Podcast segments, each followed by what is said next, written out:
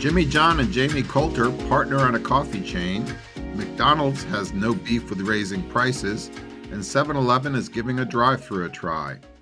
This is RB Daily, a download of the day's most important restaurant developments as reported by the editors of Restaurant Business. I'm Peter Romeo, editor at large of RB.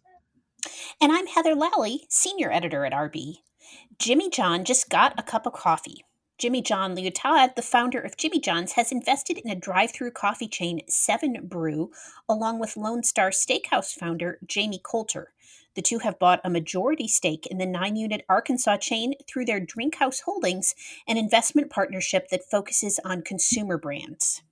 McDonald's is okay with higher prices. The burger giants shift away from the dollar menu in 2012 gave operators license to raise prices more aggressively. That has hurt traffic in the years since, but it has not hurt sales, especially in the past three years, as same store sales have increased every quarter except the pandemic hurt second quarter of 2020. Operators have realized that customers are attracted to the brand's speed and convenience, and low price customers were not profitable.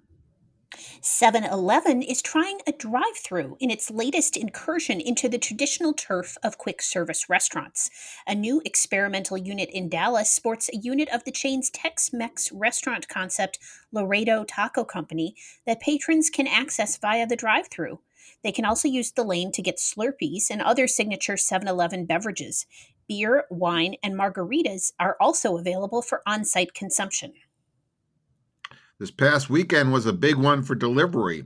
March Madness, combined with the arrival of federal stimulus checks, led many Americans to order food, resulting in record days for some companies and a nice bump for others.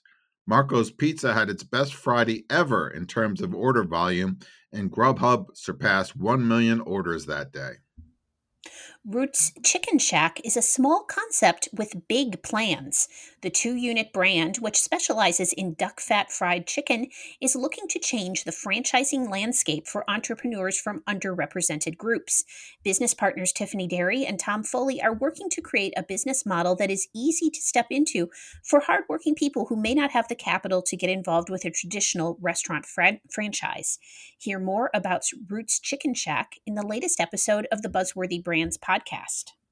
Most restaurants are operating on a hybrid model with their Easter and Passover menus. Many are offering full meals for those celebrating the holidays at home, menuing family sized formats, individual dinners, or a la carte items. But restaurants that are open are also serving Easter brunch and dinner, and some are even this, serving the traditional Passover meal this Saturday and Sunday nights. Those dining occasions both customers and operators missed out on last year. DoorDash is now delivering COVID tests. It is working with two digital health companies to provide same day delivery for their tests from 12 of its DashMart micro fulfillment centers. It's part of DoorDash's continued expansion into new verticals. For more of the latest tech news, check out our weekly roundup at restaurantbusinessonline.com.